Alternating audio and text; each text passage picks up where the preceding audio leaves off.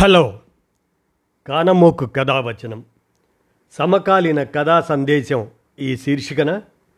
KL Shailaja విరచిత కథ పేరు మంచి మనసులు అనే దాన్ని. ఇప్పుడు మీ కానమోకు కథావచనం శ్రోతలకు మీ కానమోకు స్వరంలో ఇప్పుడు వినిపిస్తాను. వినండి. మంచి మనసులు. కథ. రచన కేఎల్ శైలజ.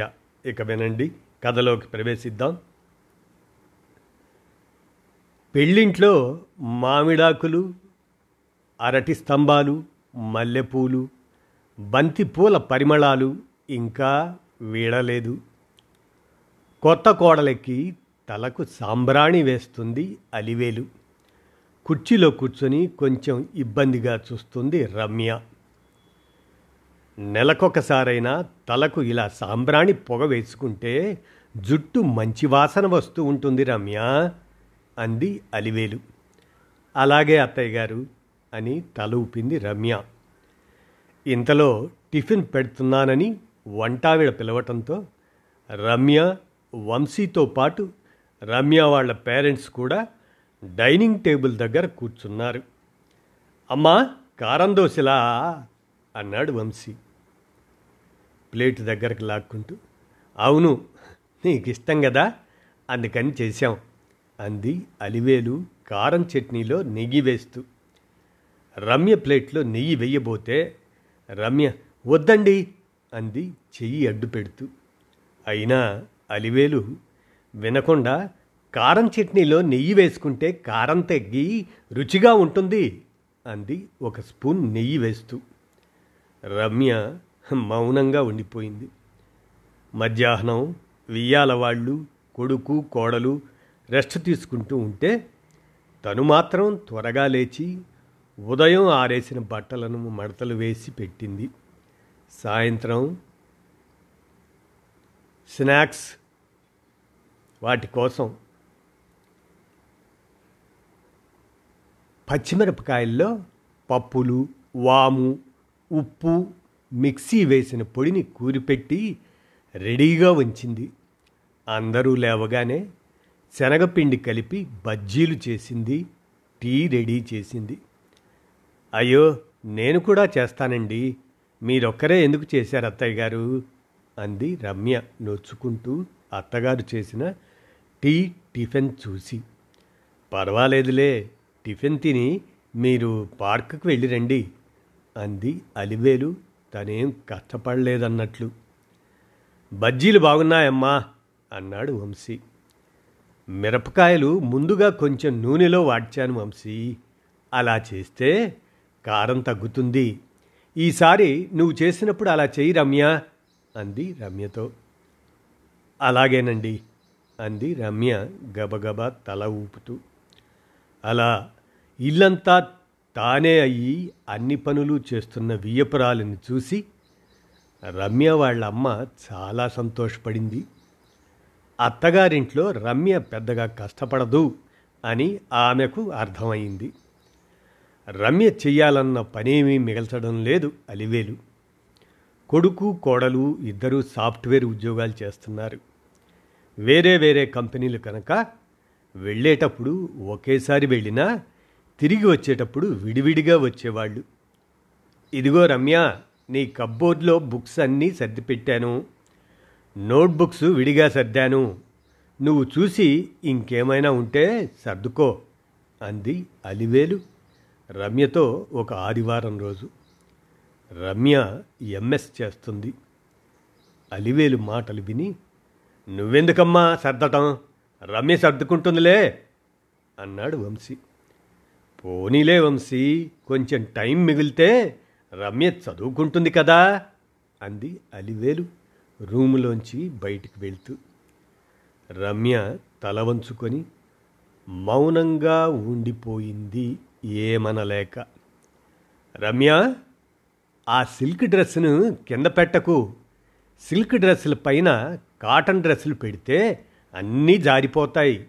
ముందు కాటన్ డ్రెస్సులు పెట్టి ఆ పైన సిల్క్ డ్రెస్సులు పెడితే జారవు అంది అలివేలు. ఒకరోజు రమ్య కబ్బోర్డ్లో బట్టలు సర్దుకుంటూ ఉంటే.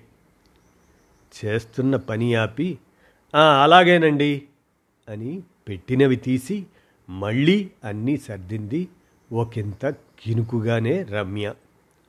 ఇంకో రోజు రమ్య మీ రూమ్లో బుక్స్ అన్నీ కింద గోడ పక్కన ఉన్నాయి డ్రెస్సెస్ అన్నీ కుర్చీలో వేలాడుతున్నాయి అవన్నీ తీసి సర్ది పెట్టుకో ఇంకో పది నిమిషాల్లో పనిపిల్ల మీ రూమ్కి వచ్చి చిమ్ముతుంది అంది అలివేలు ఫ్రిడ్జ్ సర్దుతూ సోఫాలో కూర్చొని ల్యాప్టాప్ చూస్తున్న రమ్యతో. ఒక నిమిషం అలివేలును చూసి అలాగే అత్తయ్య గారు అని లేచి వెళ్ళి గబగబా అన్నీ ఒకవైపుగా సర్ది మళ్ళీ వచ్చి ల్యాప్టాప్ తీసుకుంది రమ్య.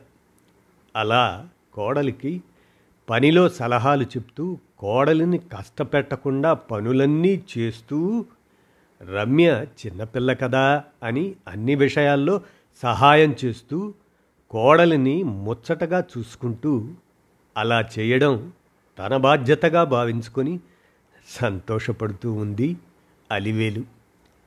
ఇంకా అపార్ట్మెంట్లో ఉన్న వాళ్ళకు రమ్య గురించి గొప్పగా చెప్పుకుంటూ బంధువులందరి దగ్గర రమ్యను పొగుడుతూ అడిగిన వాళ్ళకు అడగని వాళ్ళకు రమ్య ఎంత మంచి అమ్మాయో!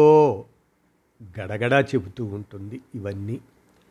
కానీ అత్తగారు తనే అన్ని పనులు చేశానని అనిపించుకోవడానికి పనులన్నీ చేస్తూ అడగకుండానే అన్ని విషయాల్లో జోక్యం చేసుకుని అన్నీ తనకే తెలిసినట్లుగా అలా చెయ్యండి ఇలా చెయ్యండి అని చెబుతూ ఉంటుంది అని కోడలు తన గురించి అనుకుంటూ ఉందని కొంచెం కూడా ఊహించలేదు అలివేలు. తనలాగా కాదు కోడలు ప్రైవసీ కోరుకుంటూ ఉందని మాత్రం ఎప్పటికీ తెలుసుకోలేదు. రమ్య తన విసుగును బయటికి కనిపించకుండా గడుపుకొస్తూ ఉంది. అలా రెండు సంవత్సరాలు గడిచాయి. ఒకరోజు ఫ్రిడ్జ్లో కూరలు తీస్తున్న రమ్యతో అలివేలు రమ్య పచ్చి కొబ్బరి చిప్పలు డీప్ ఫ్రిడ్జ్లో ఉంచి కావలసినప్పుడు ఒక గంట ముందు బయట పెడితే సులభంగా కొబ్బరి ఊడి వస్తుంది అంది పచ్చిమిర్చి తొడిమెలు తీస్తూ. మా పెళ్ళై రెండు సంవత్సరాలైనా ఇంకా మీరు నాకు ఏదో ఒకటి చెప్తూనే ఉన్నారు. కూరలు కడగటానికి సింక్ దగ్గరికి తీసుకెళ్తూ అంది రమ్య. అలివేలు మొహం కత్తివేటుకు రక్తపు చుక్క లేనట్లుగా పాలిపోయింది. కాసేపు సోఫాలోనే అలాగే కూర్చుండిపోయింది చేష్టలు ఉడిగినట్లు. నిజమే కదా తానెందుకు అలా చేస్తుంది? తాను తప్పు చేస్తుందా? అడగందే చెప్పటం పొరపాటేనా? ఆ రోజు మధ్యాహ్నం భోజనం చేసిన తర్వాత రెస్ట్ తీసుకునే సమయంలో అలివేలుకు కంటి మీద కునుకు రాలేదు. మనసు గతంలోకి తొంగి చూస్తుంది. అలివేలు పెద్దగా చదువుకోలేదు.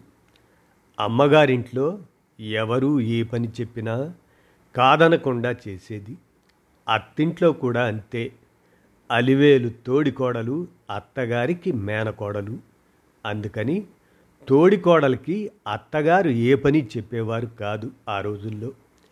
అలివేలు అదంతా ఏమీ ఆలోచించేది కాదు. తలంచుకొని పనిచేస్తూ ఉండేది. అత్తగారు అలివేలుతో తక్కువగా అది రాజసంగా మాట్లాడుతూ మేనకోడల్ని పక్కన కూర్చోబెట్టుకొని కబుర్లు చెబుతూ ఉండేది. అలివేలుకు ఒంటరితనంగా అనిపించేది. చిరుతిండ్లు కూడా అలివేలుకు తెలియకుండా మేనకోడలికి ఇస్తూ ఉండేది అత్తగారు ఆనాడు. అలివేలు చూసి చూడనట్లు ఉండేది. అలివేలు చూలింత బాలింత అయినా కూడా అత్తగారు ఇస్తే తినడమే తప్ప తనకై తాను తీసుకుని తినేది కాదు. పల్లెటూరు నుంచి వచ్చిన తోడికోడలు కారం పచ్చళ్ళు బాగా తినేది. అలివేలుకు నెయ్యి లేకుండా అంత కారంగా ఉన్న పచ్చడి తినడం ఇబ్బందిగా ఉండేది. అందరూ భోజనానికి కూర్చున్నప్పుడు మొహమాటంగానే నెయ్యి వెయ్యమని అడిగితే నెయ్యి అంట ఆ లోపల గూట్లో ఉంది తీసి వెయ్యమ్మా చిన్న కోడలికి అని దీర్ఘం తీస్తూ అనేది అత్తగారు మేనకోడలితో. అందరి ముందు ఆమె అలా చెప్తుంటే అలివేలుకు ఇబ్బందిగా ఉండేది. ఇంటికి వచ్చిన బంధువులు అలివేలు పట్ల అత్తగారు నిర్లక్ష్య ధోరణితో ఉండటం గమనించినా ఆమె నోటికి జడిసి ఎవరు ఇదేమిటి అని అడిగేవారు కాదు. అత్తగారు చూడకుండా అలివేలును సముదాయిస్తూ ఉండేవారు. అలివేలు అత్తగారి గురించి ఎవరికీ ఏమీ చెప్పేది కాదు. కొన్ని వంటలు చేసే పద్ధతిలో కిటుకులు కూడా అలివేలుకు చెప్పకుండా తన మేనకోడలికి రహస్యంగా చెప్తుండేది అత్తగారు. పల్లెటూరులో అందరి ముందు అలివేలుకు గర్వం ఎక్కువ అందుకే అందరితో మాట్లాడదు అని చెప్తూ ఉండేది. అలివేలుకు చీరలు బంగారం వాళ్ళమ్మ వాళ్ళు ఎక్కువగా ఇచ్చినందున అత్తగారికి తక్కువగా ఉండటం వలన అలివేలును చూసి ఉక్రోషపడేది. ఇవేమీ తెలియక అత్తగారు తననెందుకు వేరు చేస్తుందో అర్థం కాక అలివేలు నలిగిపోతూ ఉండేది ఆ రోజుల్లో. తాను మేనకోడలు కాకపోవటం తన పొరపాటా అనుకుంటూ ఉండేది అలివేలు. అలా అడుగడుగునా అత్తింట్లో అలివేలు ఇబ్బంది పడి ఉన్నందున తనపై కావాలని ద్వేషాన్ని పెంచుకున్న అత్తగారిని చూస్తూ పెరిగిన అలివేలు తన కోడలిని తాను ఒక స్నేహితురాలిగా ముచ్చట్లు మాట్లాడుకుంటూ చూసుకోవాలని అన్ని పనులు చేసి పెడుతూ వంటలో తనకు తెలిసిన మెలకువలన్నీ చెప్పాలని సలహాలు సూచనలు ఇస్తూ ఇబ్బంది పెట్టకుండా ఉండాలని మనస్సులో అనుకుంటూ ఉండేది. అందుకే కొడుకు పెళ్ళవగానే రమ్యను ఆప్యాయంగా చూసుకోవటం మొదలుపెట్టింది. కానీ అది రమ్యకు కష్టంగా ఉంటుందని ఆలోచించలేకపోయింది. అలా చాలాసేపు ఆలోచిస్తూ కూర్చున్న అలివేలు మూడు గంటలకు ఇంటికి వచ్చిన రమ్యను చూడగానే అయ్యో ఇంత ఎండలో వచ్చావెందుకు రమ్య? ఒక గంట ఆగి రావాల్సింది అంటూ పల్సటి మజ్జిగలో నిమ్మకాయ ఉప్పు కొత్తిమీర వేసి తెచ్చి ఇచ్చింది. రమ్య తనను ఎదిరించి మాట్లాడింది. రమ్యను దూరంగా ఉంచాలి అని అలివేలు ఆలోచించనే లేదు ఆ రోజు సాయంత్రం వచ్చిన పెద్దమ్మ కూతురు ఉమను చూసి మధ్యాహ్నం రమ్య మాటల వల్ల పడిన ఇబ్బందిని పూర్తిగా మర్చిపోయింది అలివేలు. మళ్ళీ మామూలుగానే పనిచేస్తూ ఉమతో బంధువులందరి సంగతులు మాట్లాడుతూ ఇంట్లో పనంతా ఇంతకు ముందులాగానే చేస్తూ ఉండిపోయింది. రెండు రోజులు గడిచేసరికి ఇంట్లో పరిస్థితి అర్థమైంది ఉమకు. అలివేలు రమ్యకు ఏదో ఒక సలహా చెబుతూనే ఉంది. తను గబగబా పనిచేస్తుంది అయ్యో రమ్య ఫైజమాకు ఇస్త్రీ లేదు. ఉండు ఐదు నిమిషాల్లో ఇస్త్రీ చేసిస్తా అంటూ స్నానానికి వెళ్ళడానికి సోఫా మీద రమ్య పెట్టుకున్న ఫైజమా తీసుకెళ్ళి ఐరన్ చేసి తెచ్చింది. రమ్య ఉదయం వెళ్ళేటప్పుడే మధ్యాహ్నం లంచ్ బాక్స్తో పాటు సాయంత్రం స్నాక్స్ కూడా పండ్లు లాంటివి ఏవో పెట్టి ఇస్తూ ఉంది అలివేలు. రమ్య ఒక్కో రోజు తింటుంది ఒక్కో రోజు వెనక్కి తెచ్చేస్తుంది. అది చూసి అయ్యో తినలేదే అంటూ వాపోతున్న అలివేలును వింతగా చూసింది ఉమ. రమ్య ఏమీ అనకుండా అలా ఒకసారి చూసి వెళ్ళిపోయింది. ఆ చూపులో కొంచెం విసుగు ధ్వనించింది కూడా అనిపించింది ఉమకు. ఇద్దరి మధ్య ఏదో ఇబ్బంది ఉందని అనిపించింది. పాపం అలివేలు పనిచేసి కూడా నిర్లక్ష్యానికి గురవుతుందే అని బాధపడింది ఉమ. అందుకే ఆ రోజు ఉదయం కొడుకు కోడలు బయటికి వెళ్ళిన తర్వాత అలివేలుతో అలివేలు ఈ విషయం తెలుసా? అనంతపురం జిల్లాలో కదిరి దగ్గర గూటిబయల్లో ఏడు ఎకరాల్లో తిమ్మమ్మ మర్రిమాను ఉందంట. అది గిన్నిస్ బుక్లో కూడా ఎక్కిందంట అంది ఆశ్చర్యాన్ని వ్యక్తం చేస్తూ ఉమా. అవునా అంది ఏమాత్రం ఉత్సాహం చూపించకుండా అలివేలు. మళ్ళీ కొద్దిసేపటికి అలివేలు కోడల్ని ఎంత బాగా చూసుకుంటున్నావే? అంది ఉమా. అలివేలు. చిన్నగా నవ్వింది. కానీ అందులో సంతోషం కనిపించలేదు ఉమకు. ఇంతకు ముందు ఫోన్ చేసినప్పుడు కోడలిని బాగా చూసుకుంటున్నావా? అని అడిగితే తను కోడలికి ఏ పనులు ఎంత బాగా చేస్తున్నది గలగలా చెప్తూ ఉండేది. ఇప్పుడు ఆమె నవ్వులో నిర్లిప్తత కనిపిస్తుంది. అలివేలు అత్తింట్లో ఎలా నిర్లక్ష్యానికి గురైందో అలివేలు చెప్పిన దానికంటే ఎక్కువగానే తెలుసు ఉమకు. వీళ్ళు వెళ్ళినప్పుడు గమనిస్తూ ఉండేవాళ్ళు. వియ్యపురాల్ని ఏమీ అనలేక మౌనంగా కళ్ళనీళ్ళు పెట్టుకునేది అలివేలు వాళ్ళమ్మ. ఇప్పుడు తన కోడలి దగ్గర కూడా అలివేలుకు ఇబ్బందిగానే ఉందా అనిపించింది. అందుకే అలివేలు ఇబ్బందిని కనుక్కొని ఆ ఇబ్బందిని తను కొంచెమైనా తీర్చే ప్రయత్నం చెయ్యాలి అనుకుంది ఉమా. నువ్వు చక్కగా చూసుకుంటున్నావు బాగానే ఉంది కానీ నువ్వు అలా చేస్తున్నందుకు రమ్య సంతోషపడుతుందా లేదా అని ఎప్పుడైనా గమనించావా అలివేలు? ఉమ మాటలు పూర్తవ్వకుండానే అలివేలు కళ్ళల్లో నీళ్ళు తిరిగాయి. కళ్ళ నీళ్ళు తుడుచుకుంది కానీ ఏమీ చెప్పలేదు. నువ్వేమీ చెప్పొద్దు కానీ రమ్యకు ఇష్టం ఉందా లేదా అని గమనించుకొని చేసుకో. లోపం లేనివాళ్ళు లోకంలోనే ఉండరట. అయినా నువ్వు కూడా పెద్దదానివయ్యావు. కొంచెం రెస్ట్ తీసుకుంటూ ఉండు. వాళ్ళకు ఏదైనా అవసరమై అడిగితే కాదనకుండా చెప్పు. అంతవరకు చాలు కదా. వాళ్ళని ఇబ్బంది పెట్టకు అని అలివేలు భుజం మీద చెయ్యి వేసి అనునయంగా అంది ఉమా. అవునే అలాగే చెయ్యాలి అన్నట్లు నెమ్మదిగా తల ఊపింది అలివేలు. ఆ రోజు సాయంత్రం రమ్య దగ్గరికి వెళ్ళి మాటల మధ్యలో రమ్య అలివేలు నువ్వు అడిగినా అడక్కున్నా నువ్వు విన్నా వినకున్నా ఏదో ఒకటి చెప్తూనే ఉంటుంది. నీకు విసుగ్గా లేదా? అంది నవ్వుతూ ఉమ.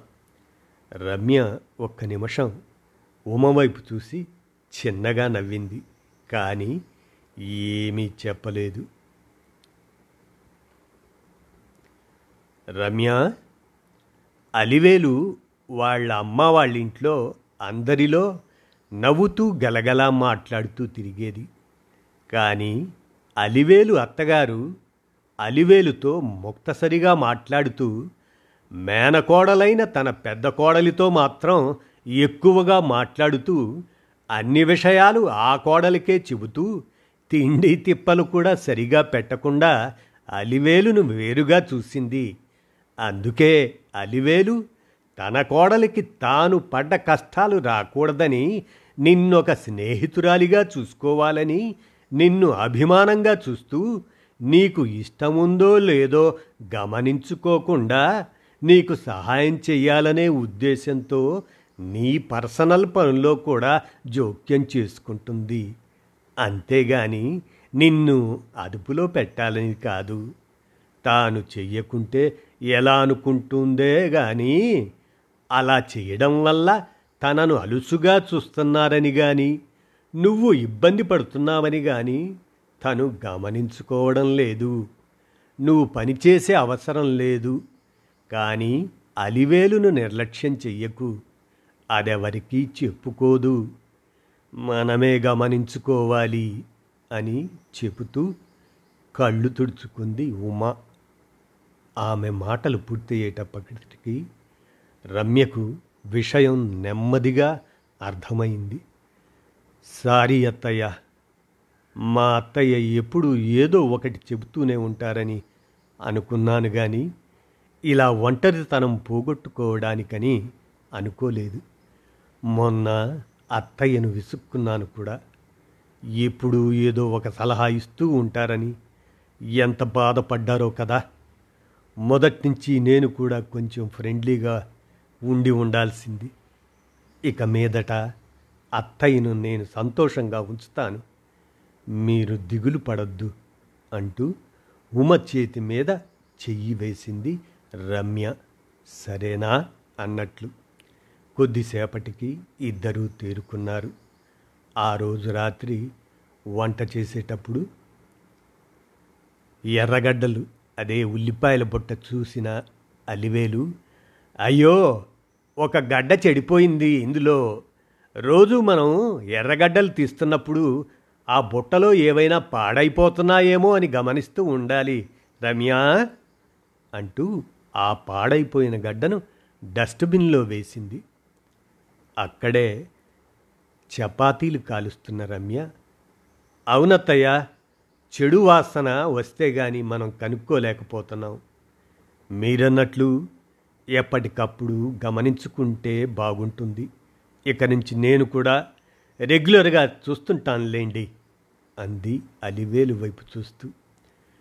రమ్య మాటలకు అలివేలు ముందు ఆశ్చర్యపోయింది. తరువాత సంతోషపడింది. రమ్య కలుపుగోలుగా మాట్లాడడం చూసి ఇదంతా చూస్తున్న ఉమా? అమ్మయ్యా వీళ్ళ మంచి మనసుల్లో అరమరికలు లేకుండా చెయ్యగలిగాను అనుకుంది తేలికపడిన మనస్సుతో. ఇదండి మంచి మనసులు అనేటువంటి ఈ కథ కానమోకు కథావచనము సమకాలీన కథా సందేశం శీర్షికన మీ కానమోకు స్వరంలో వినిపించాను. విన్నారుగా? ధన్యవాదాలు.